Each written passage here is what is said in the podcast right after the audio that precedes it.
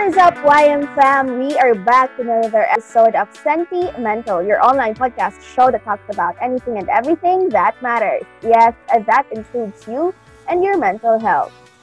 It's already half past April. Time flew really fast, just like the other months, and we are now approaching another month. We hope you've been doing good, YM fam, and for this week's podcast episode, please let us spend our Sunday with you. For tonight's episode, sasagutin namin lahat ng questions that you dropped on our Facebook post last day. So, no holds barred. This will be an all-in question and answer podcast with your very own insiders. Right, guys? Right, Ashley. Ngayon pa lang, from our very bottom of our hearts, thank you for the continuously supporting us until now by sending your question. And we're gonna talk about it right now. Kaya hindi na kami magpapaligoy-ligoy pa because we know that you guys are already excited to hear us answer your questions and so we are.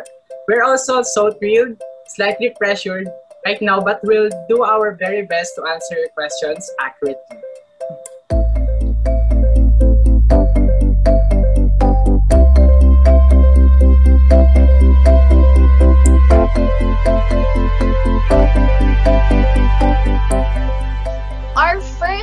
Question sender is our very own External Affairs Department head.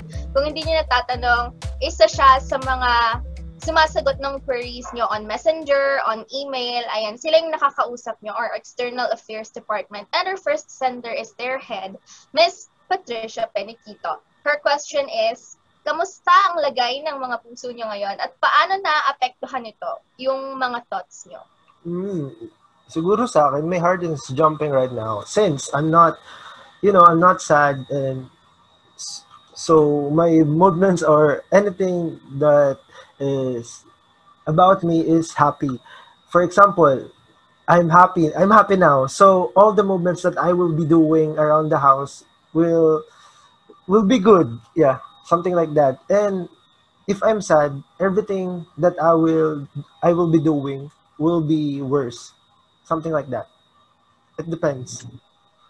So sa akin naman, same lang tayo, Kobe. Medyo chill lang naman, no abnormal palpitation na nangyayari sa puso natin. Pero yun nga, kapag may mga negativities, parang di ba ang kadalasan na umiiral sa atin is yung puso. So yung emotional state natin every time na parang may negative thoughts tayong pumapasok sa isip natin, parang yun, yung emotional parang nagdumadown, like you feel sad and mm. lonely, ganyan. Kaya minsan, isipin natin, la, wala na naman akong kasama, kakampi, ganyan. Pero, as of now, okay naman.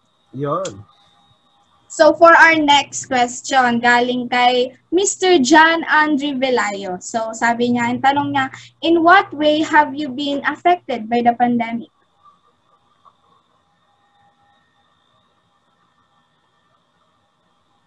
Ayon. First of all, thank you for sending that question. Actually, sa akin, in many different torrential ways.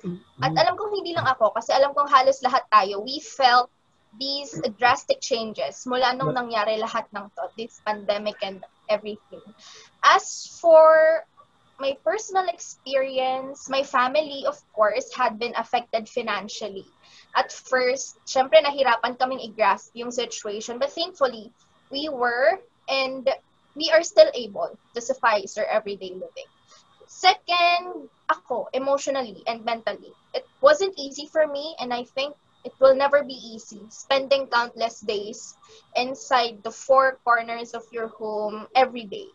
I admit I have um, no healthy relationship with our household kasi I'm always silent. Kaya yung pandemic, sobrang nakadagdag nakadagdag siya sa emotional and mental distress na nararamdaman natin normally. Mm. Socially, it has also affected me. I've been used to being my true self around um, outside. Kasi sa mga kaibigan ko lang napapakita yung, yung totoong ako. And when this pandemic happened, it somehow affected how I socialize with my friends. From time to time, ngayon kasi I still get to see some of them And I've noticed na medyo nag-tone down yung energy ko when I'm with my friends than I normally talk with them. I know um, no one ever wanted for this pandemic to happen. Pero syempre, hindi natin maikakaila na sobrang negative talaga ng epekto nito sa ating lahat. And actually, I can't see any positive effect na nadulot nitong pandemic sa atin. So, yun.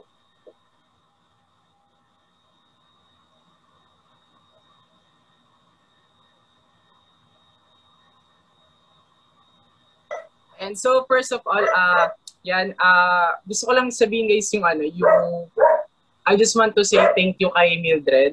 May, kay Mildred de Guzman, guys. Uh, ano niya, piniem niya ako, guys, na ang ganda daw ng, ano natin, ng podcast natin na last episode. Yung confession daw natin, na-appreciate niya daw talaga. Kaya, thank you, Mildred, and to all viewers sa mga keep silent na nagsusupport to us. Thank you talaga.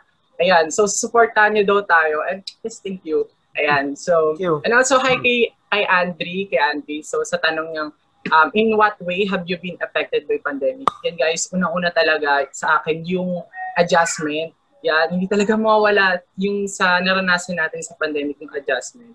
Ayan, adjustment sa ganito. Yan nga sa school natin, di ba? Tapos sa sa bahay pa, sa pera, sa lahat. As in sa lahat. Ang hirap talaga guys. Diba? Wala naman siguro nagsasabi dito na basic lang yung nagdaan na pandemic. Until now, di ba? Wala naman nagsasabi na madali lang kasi lahat talaga tayo naka, ranas ng hardship at ang hirap talaga.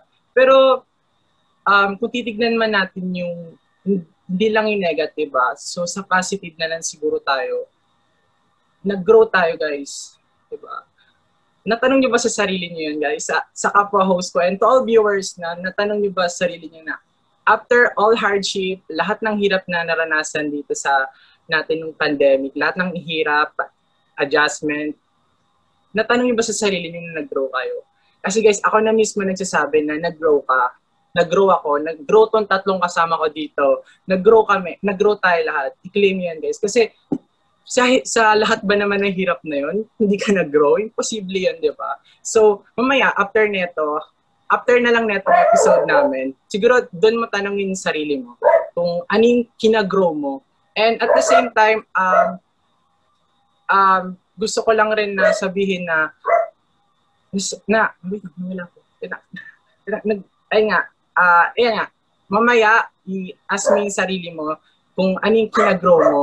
At ngayon, sisimulan ko na kung anong kinagrow ko. Yung sa akin talaga, talaga guys, is yung um, kaya ko pala talagang mag-adjust sa mga bagay-bagay. Yan. So, kaya ko pala, kahit mahirap, kaya ko pala at yun yung tinitignan ko kung paano ako naapektuhan ng pandemic na to. Hindi lang about negative, doon naman tayo sa positive. So keep fighting guys, keep fighting.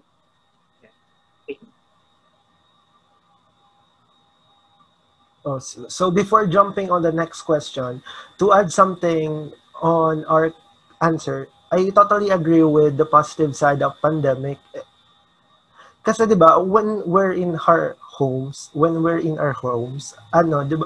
Nagkaroon tayo ng self-realization kasi 'di ba, nasa bahay nga lang tayo. So kailangan natin mag-isip. Tapos yung isa pang positive side ng pandemic for me is nagkaroon ng closure yung family kasi 'di ba, bawal lumabas. So kayo-kayo lang magkakasama. Yeah, ayun lang yung gusto kong idagdag dun sa positive effect na sinabi ni Ark. So next question, Ark. Okay, so sa next question natin sa nag-iisang Bella Porch ng ng Yums, yes, si Princess May Curitana. So ang question niya is, how did you feel when you read what our co-students went through and how and have you also experienced that situation where all you can do is to give up?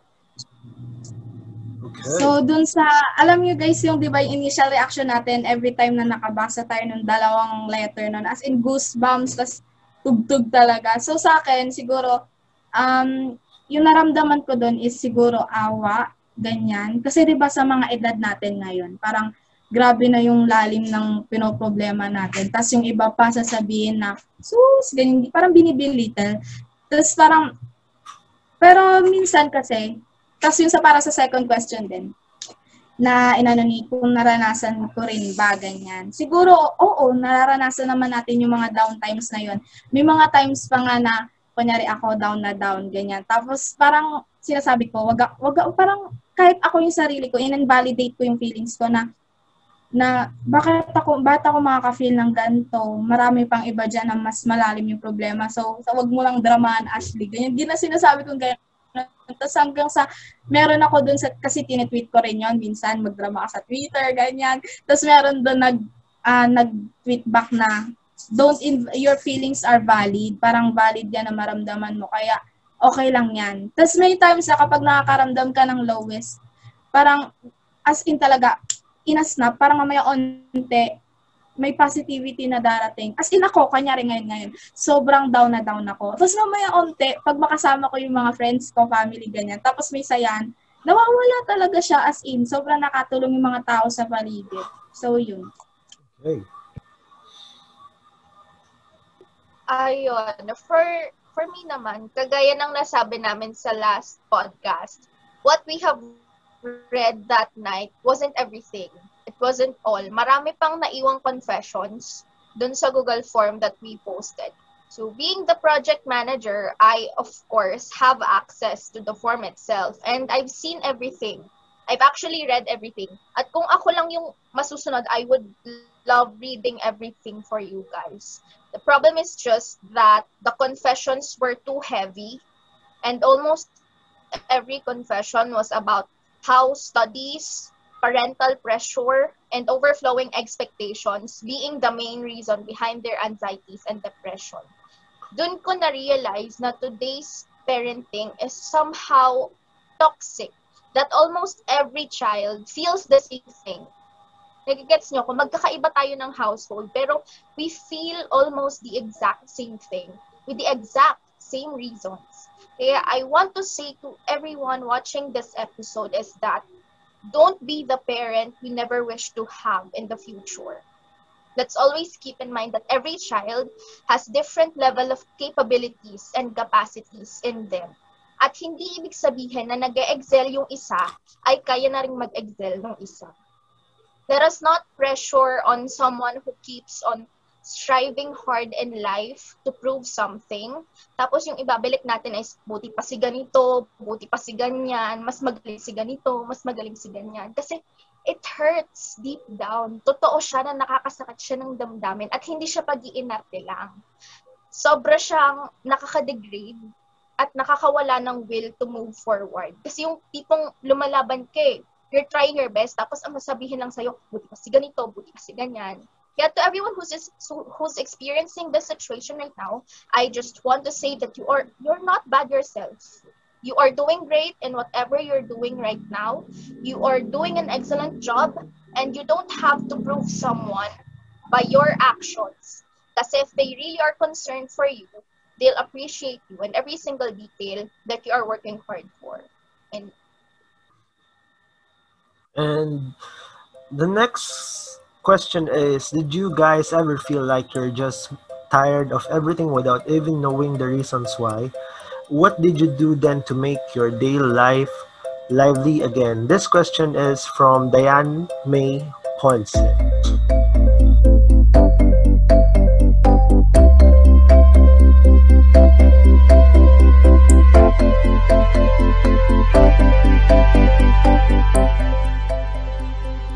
Okay, jumping on to the next question.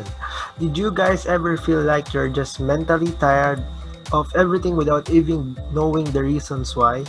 What did you do then to make your day lively again? This question is from Diane May Ponce. Hi, classmate. Hey, Diane. Hi, Lods. Basta din tayo. Okay, so in this question, um, Yes, actually, ganito yun guys eh. Yung napipil ko kasi every time, every time nagigising ako tuwing umaga. Alam mo yun, yung pakiramdam na unproductive mo, parang ganon. Ano yung mentally tired ka, physically tired ka, tapos parang ang unproductive mo, and then and then para maging hindi ka unproductive, gagawin mo yung mga bagay na kailangan mo gawin, di ba? Tapos magano ka, mag gagawin mo yung mga assignments, mga activities mo, tapos lahat-lahat, as in all in lahat ng pating gawain sa bahay lahat, para masabi mong productive ka. Tapos, alam mo yun, and then, and then pag natapos mo na lahat, tatanungin mo ulit yung sarili mo, naging productive ka ba talaga sa araw na to? Or, parang wala pa rin sa nasa wala pa rin sa sarili mo yung word na productive. Kasi ganun guys, minsan mararanasan natin yung mga ganun. Pero nakita ko na minsan kailangan pala natin maramdaman na unproductive tayo para malaman natin na kailangan natin maging productive. Guys, kasi para yung mga ganun na bagay, mga nararanasan na, natin ng mga ganito, para ma, gumawa tayo ng paraan sa sarili natin. Um, the main reason kung bakit tumatayo na lang ako sa higaan habang daladala ko yung word na unproductive sa sarili ko. Kailangan ko lang mag, mag-continue. Alam mo kailangan ko lang lumaban. Sa kahit unproductive ka, you know, kasi wala rin namang masama. 'di ba? Kasi normal lang sa atin na unproductive tayo. Sa, minsan may araw na unproductive tayo. Minsan may araw na productive tayo. Walang masama doon. Kasi normal tayo, tao tayo, at mararanasan at mararanasan talaga natin. What I mean is, kailangan lang natin magpatuloy kahit ganun yung nararanasan natin sa buhay. Sige na lang for me. Yes, Diane, to answer your question, I feel mentally exhausted without even knowing the reasons why. But the things I I do when I'm mentally exhausted is when I play Wild Rift. That's my favorite online game now. Yep. So I'm just playing and watching some TikTok, scrolling down the FYP so I can be glad. Thank you for your answers. Our next question is from RC Codelio. His question is Have you experienced a week or longer of lower than usual interest in activities that you usually enjoy, like your school activities, exercise, hobbies, things like that? Yes. Uh, okay, RC. Thanks for that question. Um, siguro, uh, sa activities ko na nafe-feel ko na parang wala na akong pakialam dito is yung yung sinabi ko rin kanina, Wild Rift. Ayun din yung reason kung kung bakit minsan wala na akong paki dito. Pero ito rin yung reason why I'm doing continue playing, ganun. Parang ito din yung pinapang-cope ko. Parang yung, ito yung problem, ito din yung pinang-cope ko. Yung problem kasi sa game, sa kahit anong online game, is the toxic teammates, right? Pero minsan, hindi natin maikakaila na we are the toxic ones. So, yeah. So, to answer your question, RC, yes, I, I think yes, because I'm found, I found, I am fond of playing online games like Mobile Legends, Call of Duty, yung mga napapanong laro ngayon kasi wala tayong ibang pwedeng pagkaabalahan. Tapos, gusto ko rin yung mag manood, ganyan. Pero ngayon, parang, ewan ko, wala talaga siya sa phone ko right now. Like, uninstall yan lahat. Parang, nawawalan ako ng gana sa lahat. But, on the other hand, parang okay lang din naman kasi kahit na natapos yung araw, hindi ko naman nararamdaman yung boredness. Parang okay lang din kahit na wala tong gantong laro, ganyan. Parang okay lang, chill lang din naman kahit pa paano.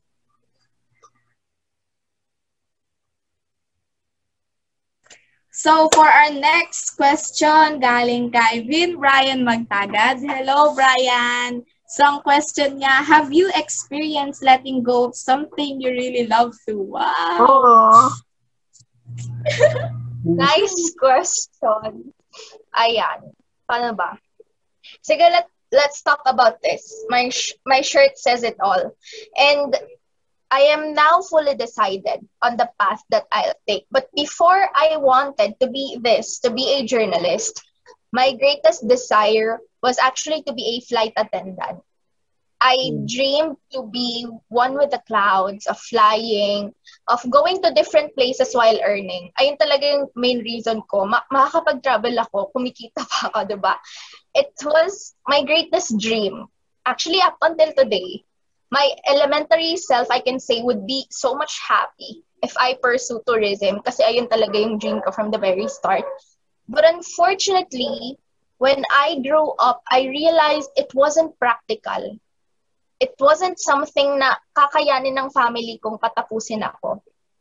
We know how much costly it is to be a tourism student. Sobrang, sobrang gastos niya. It wasn't also something na akma sa physique ko. I know and I am fully aware of the physical standards set for a flight attendant. Pasok tayo sa height. Biniyayaan tayo ng height. Ayun yung isa sa mga A's natin. I also am an effective communicator. but my body itself is a big no for a flight attendant. And I 100% admit that. To cut things short, I let go of flying because I realized it wasn't for me. Kahit ayun yung gusto ko. Kahit it was the one I love doing. The moment I decided to let go of flying and fulfilling, you know, the wonder lost in me, that's when I met writing and speaking. Doon ko nakilala si journalism. In journalism, I found something I love to do and something I am called to doing. In short, journalism was a passion and a calling in one. And this time, I told myself that whatever it takes, I am not letting go of this one. Kasi it's, um, aesthetic siya. Kaya it's so fulfilling for for me when people praise my writing skills and my speaking skills because it just proves that I never gone wrong choosing journalism. That it was really like a match made in heaven. Because sometimes in life you you really have to let go of something. Because sometimes we limit ourselves. We hold on to something really tight without knowing that that something we don't want to let go blocks every opportunity to come into our life, to happen into our life. You won't know what lies ahead until you let go of that something. And once you let go, you'll realize that there are more greater things that are meant to happen. And I think that is the beauty of letting go. Nice answer. Ayan, so Ang ganda ng sagot ni Ingrid. Di ko alam Yes. paano, paano ko susundan. okay, pero balik tayo dun sa question no. Have you experienced letting go of something you really love to do kay Bin Brian? Parang may pinagdadaanan si Brian. No? so thank you for this wonderful question. Yan. Ay, Miss Universe. I mean, thank you for this kind of question. Kasi, guys, ang ganda ng ganitong mga tanong, di ba? Ang ganda ng mga ganitong tanong. Ang hirap, ang hirap ng ganitong tanong. Di ba, Ash? Alam mo yan. Alam mo yan ganito. Hirap mag-let go. Yan, alam nila. Alam namin lahat yan. So, for me nun siguro, um, yes, actually, araw-araw, naranasan ko yan. Yung mag-let go ka sa mga gusto mo, is grabe. Alam mo yung pinapapili ka sa dun sa happiness mo or yung dun sa tama. Eh, syempre, mas pipili mo yung tama kasi yung tama, di ba? Pero nawawala yung kasiyahan mo, yung kagustuhan mo, nawawala. Pero siguro, kung isipin ko na lang kung ano yung magandang kakahit, kakahitnan, resulta, resulta ng pagpili mo ng tama, parang, hindi, at least, malalaman mo yung kasiyahan mo pag pinili mo yung tama, di ba? So, siguro hindi yung panikita yung, yung, yung kasiyahan mo sa pagpili mo ng, ng tama, yun. pero baka balang araw makita mo. Kaya, kaya doon na lang ako mag-stick. So, if may nagtanong man, anong pipiliin ko, happiness or yung yung tama, siguro din na lang muna ako sa tama. Pero, ewan ko sa inyo guys, malaya tayo mag-express ng opinion natin. Pero yun ang opinion ko. Ayan. Yun lang sa Okay, so for the next question, um, how does it feel to lose interest on something you once loved to do? By Oh. Ira Sagun. Oh, that's So thank you for your question, Ira Sagun. Siguro sa akin, iniisip ko kung ano nga ba talaga yung yung minahal ko na parang nawawalan ako ng gana. Kanina pa ako isip ng isip as in talaga. Tapos tumatak sa isip ko yung, alam mo yun, alam niyo yun guys, di ba? Sa lahat ng mga nakakilala siguro sa akin na yung vlogging. Ewan ko ba as in, parang nawawalan ako ng gana. Ewan ko anong meron sa sarili ko. Bakit ko yun nararamdaman. Pero yun, parang dati sabi ko, ipupurso ko to, ganyan, ganyan. Tapos minsan pa nga, inisip ko na, la, parang wala naman sumusuporta sa akin, ganyan, ganyan. Tapos hanggang sa nararamdaman ko naman yung presence ng lahat ng supporters. Like, may time pa nga may mga bata na yung update daw, ganyan, meron pa daw ba, ganyan. Tapos every time yung sa prank, kapag nakikita ko natutuwa sila sa mga prank-prank, ganyan. Pero ewan ko, hindi ko alam. Hindi ko alam kung bakit parang nawalan ako ng gana, ganyan. Hindi ko alam kung dala rin ba sa nangyayari ngayon. Kasi since siguro naka, nag-stop ako ng pagbablog since nung nagkaroon ulit din ng pasok tayo. So siguro ganun. Siguro hindi ko rin, wala rin akong time management sa sarili ko and siguro hindi ko pa ganun kamahal na mahal para ipurso ko yung bagay na to. Pero sana, kung para sa atin naman, di ba para sa atin? Yes. Ayun, since Ashley talked about something na parang hobby, sige, I'll talk about studying. Ayun. Um, alam ng mom ko, mama ko, I, how I hate class suspe- suspensions nung elementary ako.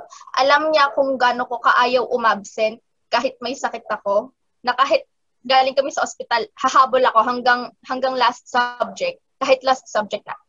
Alam niya rin kung gaano kagrabe yung iyak ko kapag sinasabi nila sa akin na, huwag na lang pumasok kapag may nagagawa akong mali. Kasi I was raised with strict academic rules by my mom. She would papagalitan niya ako when I'm not doing well at school, when I get low scores, when I don't participate on quiz bees and such. And I fully understand her that time that she, she just wants the best for me. Sobrang tutok sa akin ng mama ko nung elementary ako kasi, kasi I was an only child that time. Grade 5 ako when my mom gave birth to my brother. That time, paano ko ba sabihin? Parang I felt so lost. Kasi sabi ko sa sarili ko, anong gagawin ko pag wala si mama? Hindi na ako matutulungan ni mama kasi may kapatid na ako, ate na ako. Ano lang gagawin ko? So, everything was so sudden. Akala ko kasi, I was already ready to play the role of an independent older sister. Ganyan. Um, at that time, I was vying for being the batch salutatorian. Wow. And nararamda- naramdaman ko actually, yung downfall ko, third quarter of grade 6. Doon pa talaga kung kailan graduating na ako. Two quarters before graduating, doon ko siya naramdaman. Bumagsak ako from being consistent rank 2 to rank 8 ay sobrang drastic ng baba, six places. Natakot ako syempre kasi I bear my relatives' expectations. Ano na lang sasabihin nila kapag hindi ako graduate as batch salutatorian kagaya ng ine-expect nila sa akin. Sabi ko, hindi pwede to. um, kaya that time, I held on to my extracurricular curricular activities na may angat ako kahit konti kasi marami ako noon. Yun yung marami ako. And that time, kasama sa computation ng graduating honors yung extracurricular activities. Tapos sabi ko, the rest, I'll do the work. Hindi pwedeng hindi tayo graduate ng hindi tayo sa tutorial. Luckily, I bounced back. I graduated as the batch sa tutorial. I was 12 years old that time when I realized na I never actually really loved studying. Alam niyo yun, I was, parang I was just imposed with the idea that I have to study hard and studying hard because of expectations and pressure. Doon ko na-realize na doon ko nasabi sa sarili ko na parang, baka hindi ka talaga matalino. Parang I was just caged in constant pressure and expectations na pilit kong inaabot kahit parang hindi ko naman talaga kaya. Right now, I'm doing good. I'm doing good. Actually, nakabalik na ako sa studying track ko, kagaya nung elementary ako. But I'm not doing it out of pressure. I'm doing it for myself. Kasi ayokong i-feel yung sarili ko. Wala na akong wala na akong actually paki sa expectations ng mga tao sa paligid ko. I re- kasi I realized that if you keep doing something that you are forced to do, you'll never learn to love whatever you are doing and you'll never excel. Right now, I only care for the expectations that I set for myself. And I think that made me breathe more. That made me free.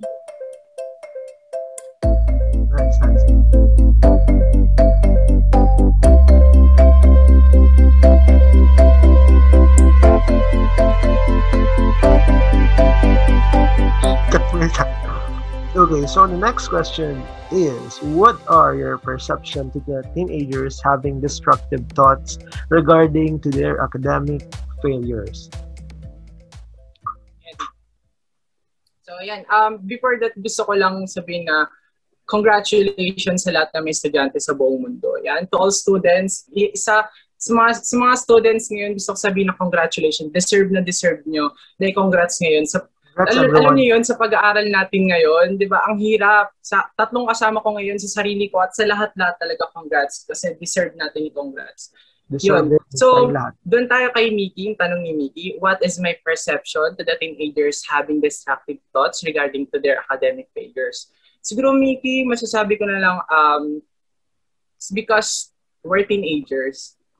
Okay? Normal lang sa atin na magkamali. Okay? I mean, hindi, I mean, hindi normal na magkaroon ng academic failures. Pero normal lang sa atin na magkaroon ng pagkakamali. Okay? Normal lang kasi tao tayo, teenager tayo, hindi pa tayo, alam mo well-experienced, no? Hindi pa tayo adults. Okay, so gusto ko na sabihin na normal lang na magkamali tayo. Kasi alam mo yun, sa dami natin ginagawa ngayon, sa sitwasyon pa natin na pandemic ngayon, ang dami nating kailangan na, i, alam mo yun, ma- ma-meet yung expectation ng ganito, ganyan, ganyan, ganyan. So, understandable na magkamali tayo. Magkamali ka, okay? Maging sa pag-aaral, mag, okay lang yun na magkamali ka. Magkamali tayo kasi normal lang yan sa atin. Pero it doesn't mean na nagkamali tayo, spoil na natin sarili natin, ay mali naman pala. Alam mo yun, mali. Mali, normal lang pala to eh, na magkamali. Di ba? Kaya nga siguro merong second quarter, no, third quarter, and fourth quarter, mga sem-sem. Kasi para pag nagkamali ka sa, alam mo, na-fail ka sa academic failure mo ng first grading, meron second grading, okay? At kaya siguro, alam mo yun, kay, ano, kay isa dyan Hanali, may bukas pa, yung nakaganon. Nakaganon. Isa may bukas pa. Di ba? Siguro, yun ang gusto sabihin sa atin na may bukas pa. Pero yung, it doesn't mean na spoil natin yung sarili natin na, ay, may bukas pa naman, di ba? May bukas pa. No. Siguro, yun yung mali doon. Okay? Meron tayong bukas, may pag-asa pa tayo, at kailangan natin um, ayusin yun. Okay? So, as a students, keep fighting lang at sa mga academic failures, okay lang yan. Um, normal lang na mag, na minsan ma-fail tayo, kaya gumawa na lang tayo ng paraan para sa atin. Okay? So, fighting. Okay, so parang nasabi na lahat ni Ark. So, just to add something to that question, it's okay to have a academic failure, but we should not tolerate it. What I mean is, um, it's okay to fail once. So, study harder for the next few days of your studying. Siguro, the reason why student doesn't ayos-ayos, doesn't ayos-ayos, doesn't do right things in school is because they see something on social media that's that's saying that uh, no, everybody is not good at school, but everybody is good at life. Parang something like that, ganon. But uh, siguro kaya hindi nila inaayos yung school nila kasi, di ba, ano, hindi naman daw lahat magaling sa school. Pwedeng magaling sila sa buhay. Pero kailangan natin, guys, yung galing sa school. Ito yung, yung school natin yung nagiging ladder to success. Ito yung nagbibigay sa atin ng tulong or support para ma-achieve natin yung mga dream natin. Kung magaling ka nga sa buhay, di ba kasi may mga stories na uh, hindi siya nakagraduate, pero di ba millionaire siya ngayon? Huwag nyo gawing standards yon na, ay, hindi na ako mag-aaral. Kasi kagaya netong taong to, hindi siya nag-aral pero millionaire siya, di ba? Huwag nating gawing ano yon huwag nating gawing standard yon para huminto ng pag-aaral or ano, magkaroon ng academic failure. Etong school na ginagawa natin, katulad kami, isa to sa mga way para ma-achieve namin yung dream namin sa future. So, that would be all. Thank you for your answers. But let's now move on to the next question coming from Migs Giyang. Ayan. His Mm. question is, what are your thoughts about teenagers getting depressed because of breakups? Hmm, okay. Hindi ko pa ito nafe-feel. Pero we can't blame them for having heartaches. Siguro I can answer this question because my friends experience it and they tell they tell me this. Siguro ano, mm, uh, kaya 'di ba may mga for example, we're in a relate may may girlfriend ako tapos nag-break kami. Tapos may nakilala kong another girl. Ganon, ganon 'di ba? May mga ganong scenario. Tapos syempre, hindi pwedeng mawala yung for example, itong ito si girl 1, ex ko siya ng 5 years, ganon tapos may bago ako nakilala. Syempre mahirap i-let go to, 'di ba? Mahirap siya i-let go. So hindi talaga natin masisisi yung nagkakaroon ng breakouts. Tapos hindi na natin masisili masisisi yung mga tao kung gusto nilang balikan yung ex nila kahit sabihan silang toxic, di ba? Ganon. So, ganun din. Ganun din sa case ng friend ko. Binalikan niya yung ex niya kasi hindi sa pagiging marupok, pero kasi doon siya mas masaya. Kasi ang tagal nilang nagkasama, di ba? Hindi natin kasalanan yung pagiging masaya niya dun sa kamalian na dati niyang nagawa. Pero 'di ba, yung mali na 'yun, pwede pa namang itama 'yun sa mga susunod na araw. So, ayun nga, we can't blame them. Pero dapat, wag kayo masyadong, I mean, wag niyo masyadong dibdibin na, di ba, porket magkaiba tayo ng, ano, ng tolerance sa heartbreaks, ganun, or sa heartaches. Pero dapat wag natin dibdibin masyado kasi marami pang bagay, marami pang bagay sa paligid natin na pwedeng i-look forward to. So, yeah. Ganun. Grabe naman, ang hirap ng tanong ni Ayan. Migs. mahirap yun, mahirap yun, Kobe, kasi mga unexperienced tayo sa mga bagay na ganyan. So, eto, based lang to sa mga, siguro yung mga taong nasa paligid ko na nakakaranas ng ganitong breakups. So, siguro, ang masasabi ko or thoughts ko para sa mga taong ganito nga, teenage na nade-depress dahil sa pag-ibig na yan, um, siguro para hindi mo maramdaman yung extreme sadness na yan. Kasi hindi rin maiwasan, di ba? Hindi rin mo maiwasan na mag-break ang isang magkarelasyon. Mm. Why? Because of the toxic toxicity, unhealthy relationship. So para sa'yo, para para hindi mo ganun um, damdamin, uh, you need to love yourself. Kailangan mahalin yung sarili mo. Kasi kung hindi mo buo mahal yung sarili mo, may iwan ka talaga. Malulost ka talaga. As in, tsaka don't be too inde- don't be too dependent to someone na lahat yan iaalay mo ganyan. Parang dedepende ka sa kanya, hindi ka mabubuhay nang wala siya. Hindi ka talaga mag-grow nun. Kasi parang sa pag-ibig na to, 'di ba? May time rin naman kasi, mayroon din namang scenario na sa magkarelasyon, need nila ang isa't isa para mag-grow at para mabuo. Pero may time din naman na kaya na, kung kaya naman natin sa sarili natin buuin yung kung anong meron pa tayo, why not na sarili natin, buuin natin para in times na may mga gantong, um, may gantong acts, may ano, okay lang, sige. Kasi mahal mo sarili mo eh, tanggap mo. Tsaka, alam mo na yung idea na breaking up, ganyan, alam mo na yung idea na ganun. Kaya parang ready ka na, ganyan. Siguro ready mo rin yung sarili mo sa mga ganyan kasi hindi talaga maiwasan yung mga misunderstanding na ganyan. Kaya sa mga teenagers, wag muna kayong magjowa, guys. Promise. Magtapos mo na Yes. ng pag-aaral. Amin! Mabuhay! So next, ito medyo deep question to guys. Medyo deep, Mm. deep as in talaga. Na. Galing kay Saman Sorbutito Saban. Hi, Sam! Hi Sam, may karapatan din bang magmahal at mahalin ang mga taong hindi naniniwala sa Diyos o all-power being? Hmm, that was the question. Um, paano ito sasagutin? Um, sige, this is from my personal stand. My opinions do not represent the organizations in any form or shape. For Okay. me, oo naman. Just like love knows no gender, love knows no age, love knows no boundaries, love knows no language, love also knows no religious belief. You don't have to force yourself into someone's standard because you are you're lovable the way you are. Hindi mo kailangang ipagsiksikan yung sarili mo sa mga babaeng ang hanap eh God-oriented or God-centered. Don't- Don't get me wrong, I have nothing against girls searching for that particular man, but yeah, you don't have to actually search for someone who will accept you. All you have to do is make yourself deserving and better all throughout the process of waiting. Waiting ah, not searching for someone who will accept you despite of you not having any religious belief. And I think that's okay.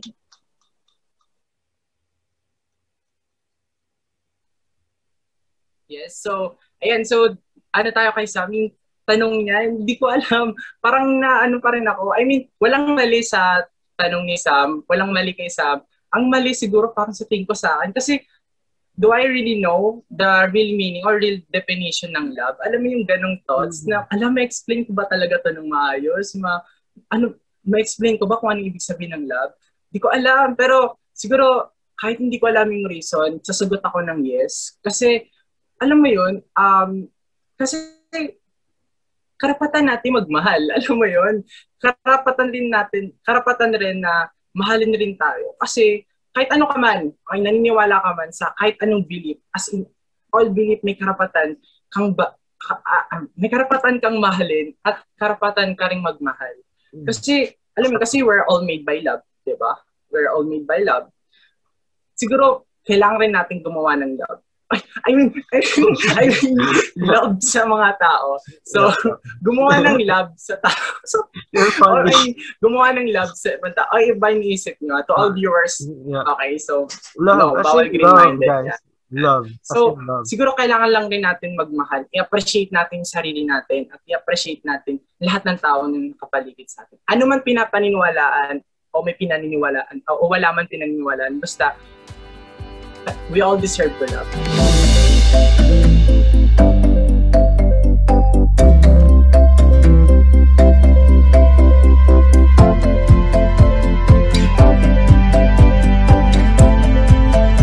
So for the next question, kay ano Ira Sagon ulit.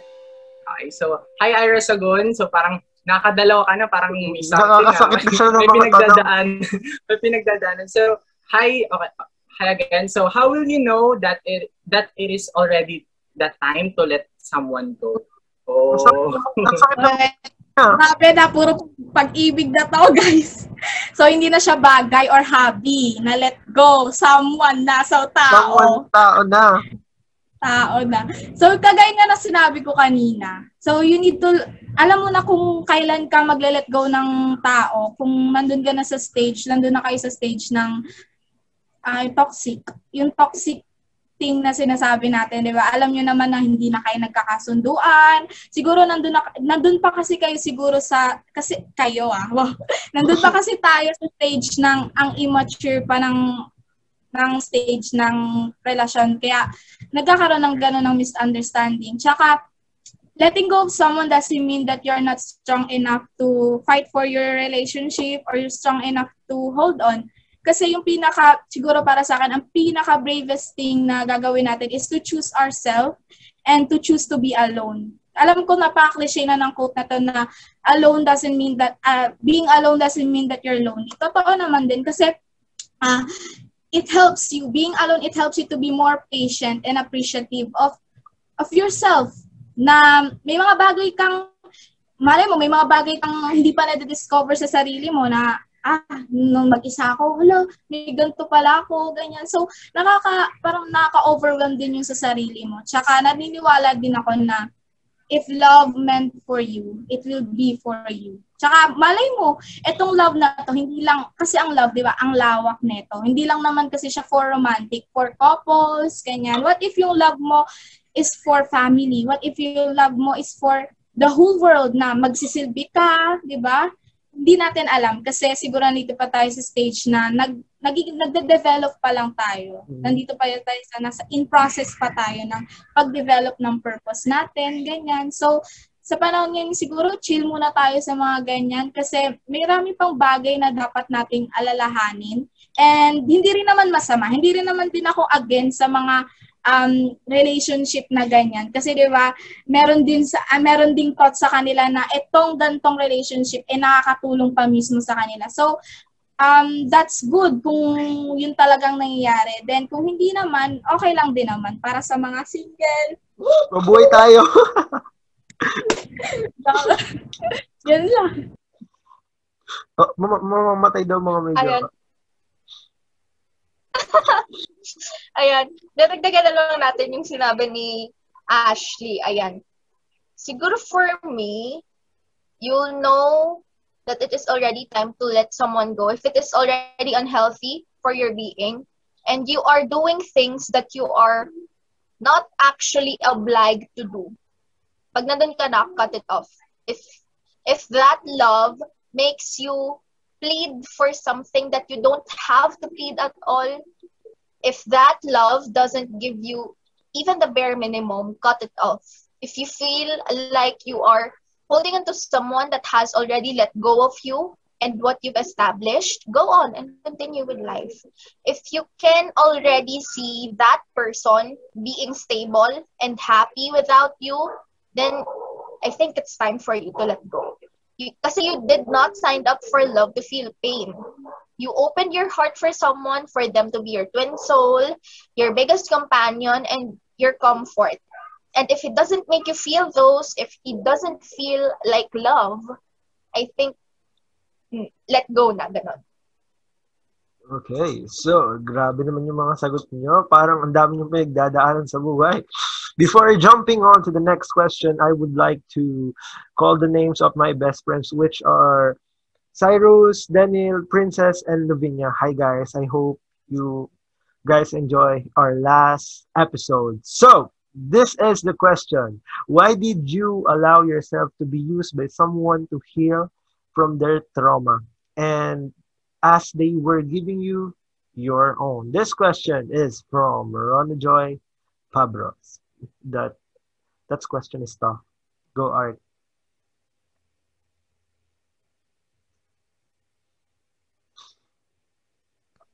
Yes, so, hi Rona Joy. So, siguro kung bakit natin inaalaw na, alam mo yun, gamitin tayo ng ibang tao. Yun, Grabe. as in yung gamitin tayo na kung saan mabibigay na natin lahat-lahat sa kanya. Siguro kung bakit tinalaw natin yun, because gusto lang natin makatulong. Siguro for me lang ah, Mm. yung tulong na kailangan nila, kasi mong nararamdaman nila, kailangan natin silang tulungan, di ba? So kung bakit inaalaw natin na gamitin tayo kahit lahat-lahat na, sige, bigay ko na lahat sa'yo, basta gumaling ka lang. Siguro, at the same time, kung bakit gusto ko rin mag-FA, and nag-share na si Ingrid kanina, siguro share ko na rin kung bakit ako naman bakit gusto ko yung pangarap kasi maging FA, ba?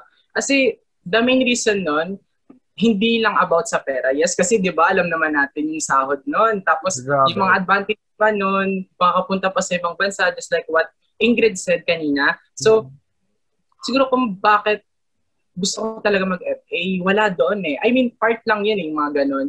Pero kung bakit talaga is para makatulong. Yes, makatulong talaga sa, makapag-serve sa ibang tao. Kaya siguro okay lang na i-allow, i-allow na gamitin ako, okay lang.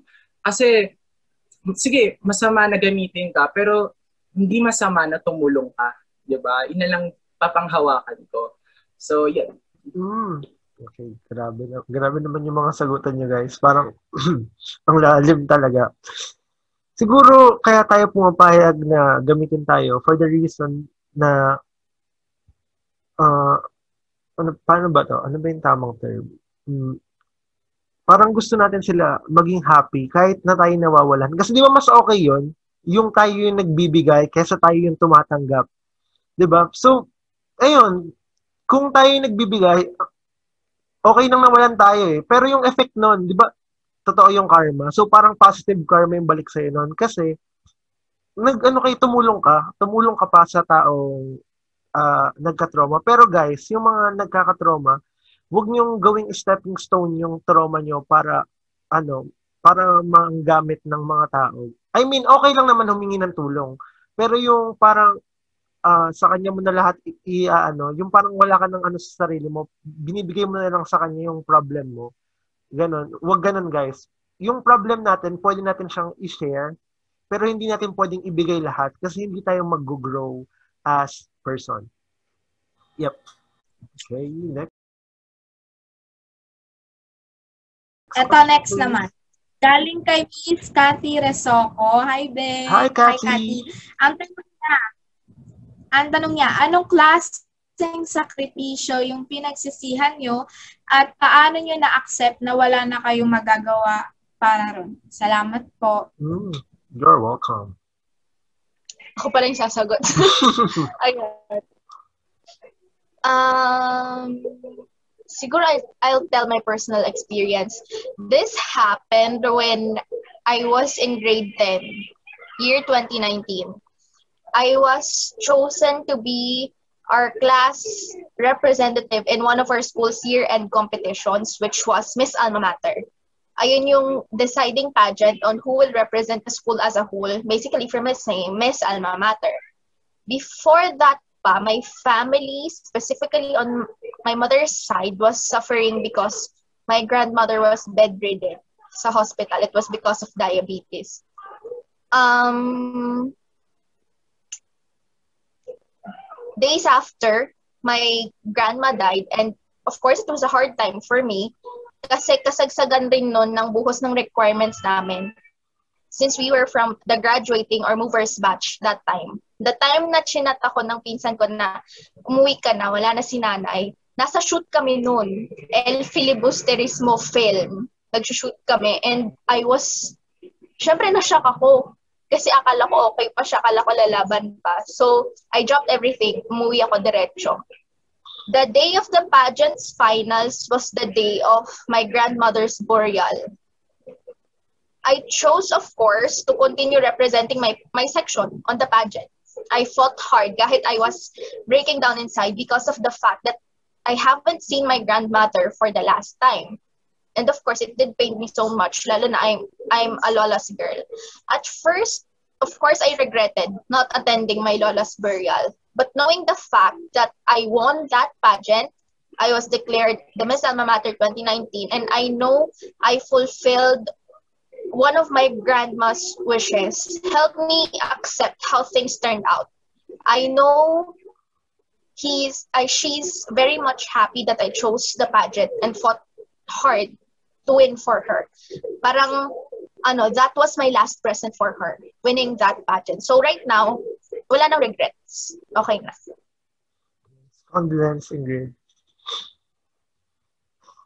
Okay, so Ingrid, mahal na mahal ka namin. Dito kami para sa'yo. Always yan, yan. Dito ang YM Pam. okay, so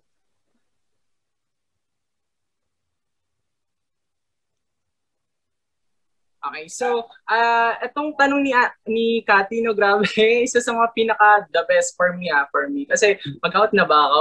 mag-out na ba ako? I mean, na-hot seat kasi ako eh. Na-hot seat ako sa tanong eh. Alam mo yun, kasi for me, uh, siguro sa tanong niya, anong klaseng sakripisyo yung pinagsisisihan ko? At paano ko siya in-accept? Uh, kasi guys, alam niyo yun, um, I all know that, di ba?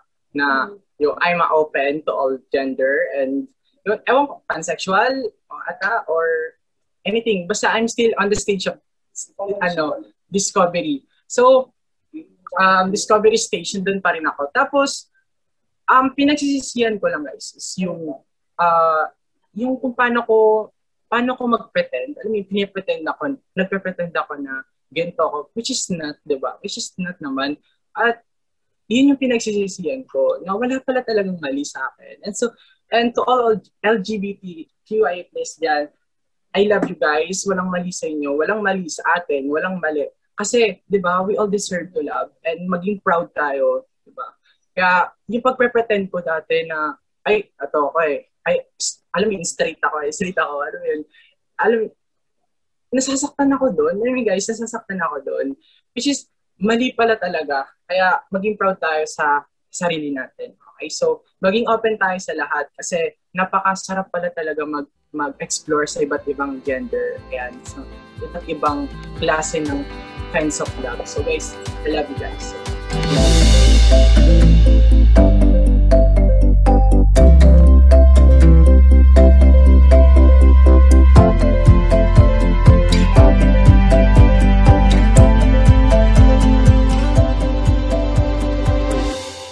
eto na. Medyo mahaba to. Mag all ears, guys. Um, galing pa rin to kay John Lee Moslares. Ito. Oh, hi, bro. Ano bang nagagawa ng pagpasok sa school?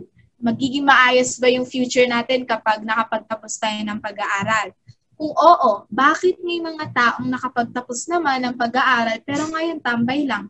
Walang trabaho, nahihirapan kumita. Kasi kung school talaga ang sagot, bakit may mga taong naghihirap kahit na nakapag-aral naman sila at nakapagtapos ng mataas na parangal? Kasi ako, parang ayoko muna mag-aral. Gusto ko na magtrabaho. Mahirap kasi ang buhay. Kailangan ko ng kumilos para sa pamilya at syempre rin para sa akin. Tama po kaya itong gagawin ko. Grabe. Ang wide ng ambrod ng tanong niya. So, what, your, what is your answer, guys?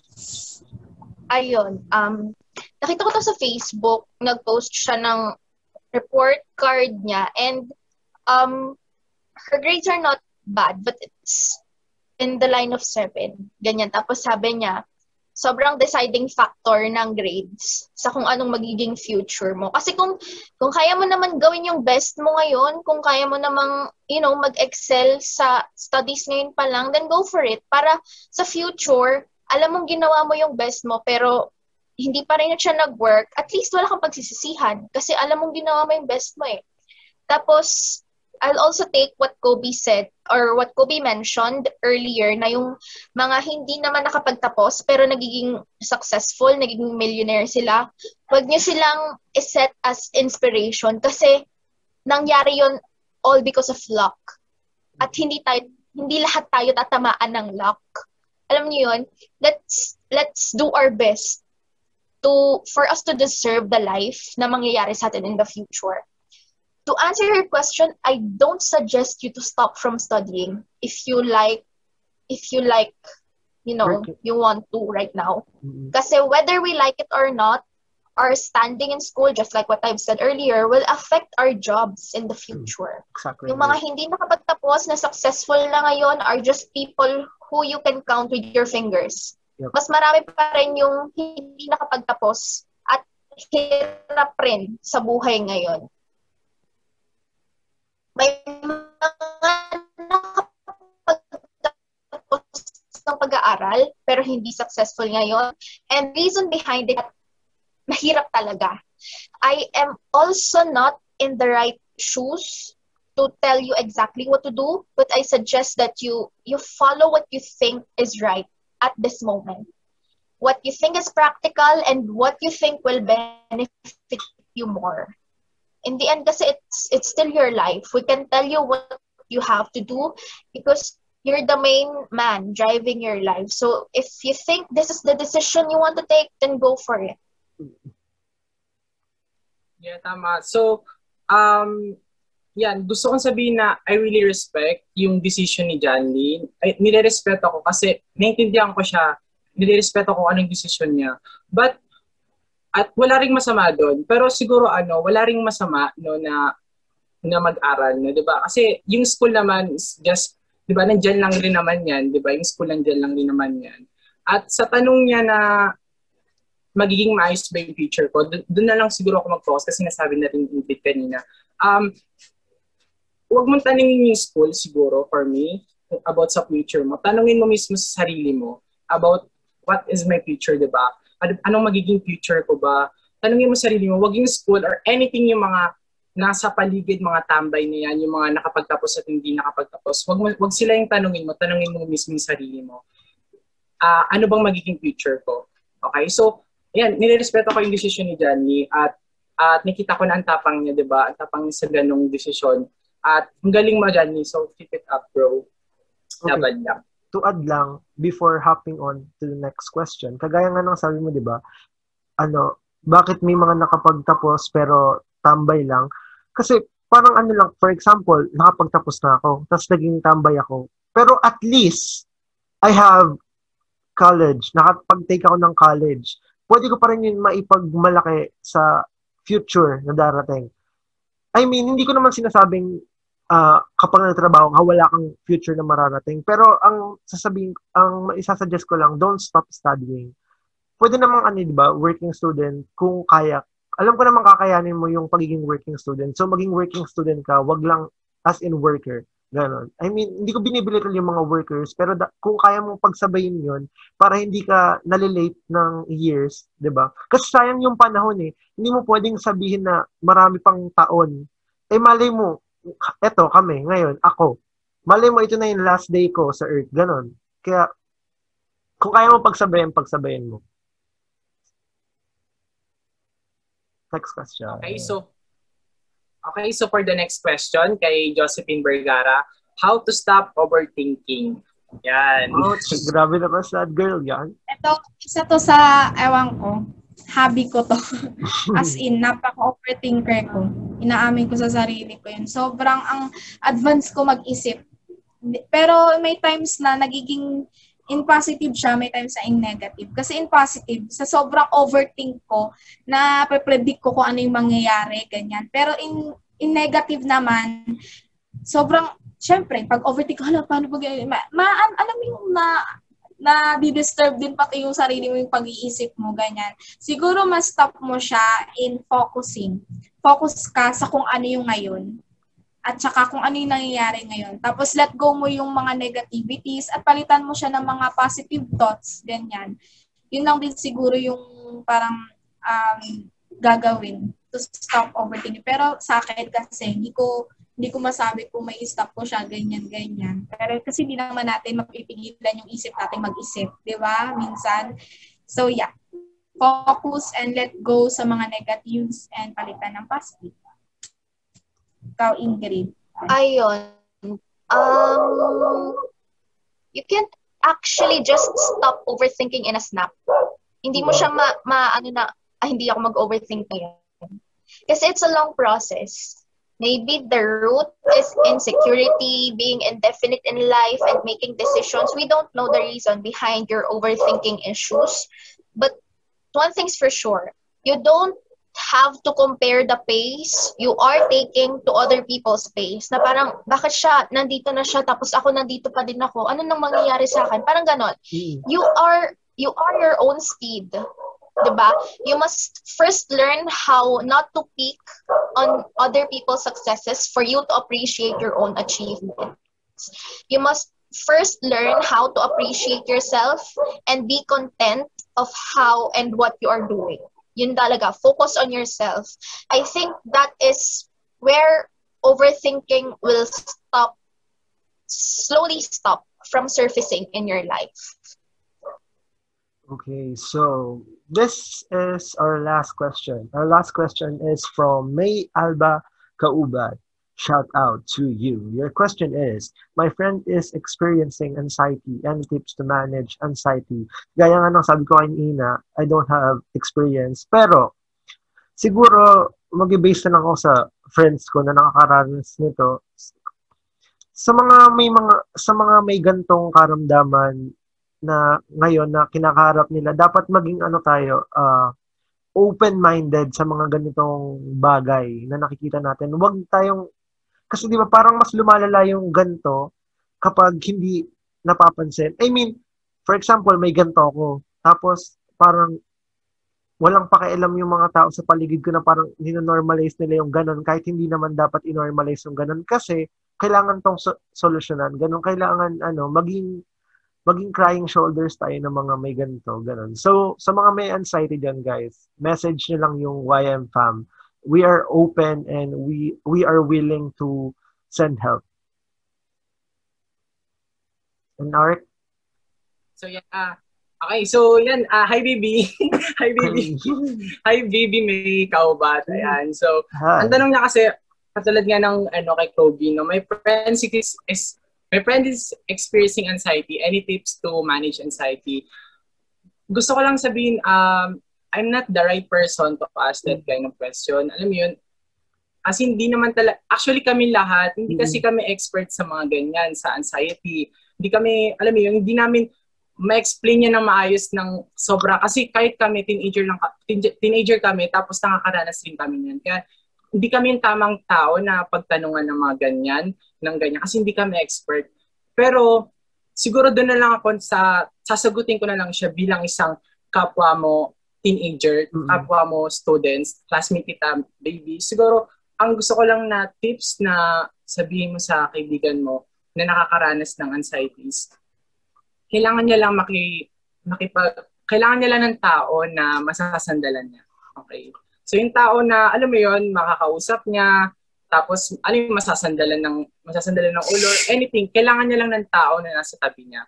Or if hindi naman niya kailangan yun, Pray. basta kailangan lang niya ng suporta. Okay, Mm. suporta at pahinga. Yun lang siguro yung sasabi ko. Pero siguro ikaw na rin, baby, ikaw na rin, May, ang mag, mag, alam mo yun, mag-volunteer as Mm. your friend, suportahan mo siya. Yeah. Ayaw niya man na nandiyan ka o, o, nan, o nandyan ka, gusto niya na nandyan ka, basta maging support ka sa kanya. Yep. So, yun lang for me. Okay. So, one, two, three, four.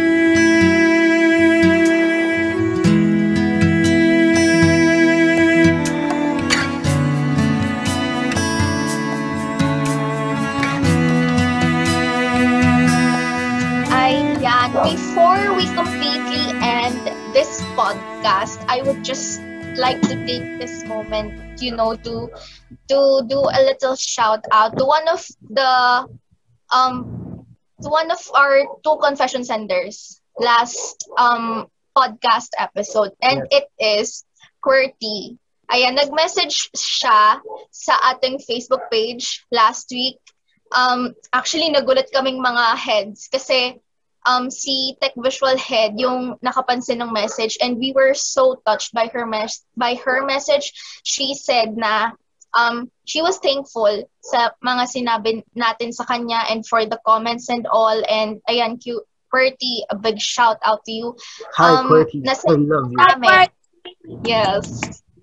Nasend na namin yung message namin sa'yo and just like what I've said to you sa message, sana makita ka namin soon kung sino ka man and we'll give you the tightest hug we can give you. Yep, exactly. Thank you for Okay. Ayan. Sadly, that ends our question and answer podcast. And that also ends the journey of our weekly podcast and us, the insiders. Yes, you heard that right, YFM.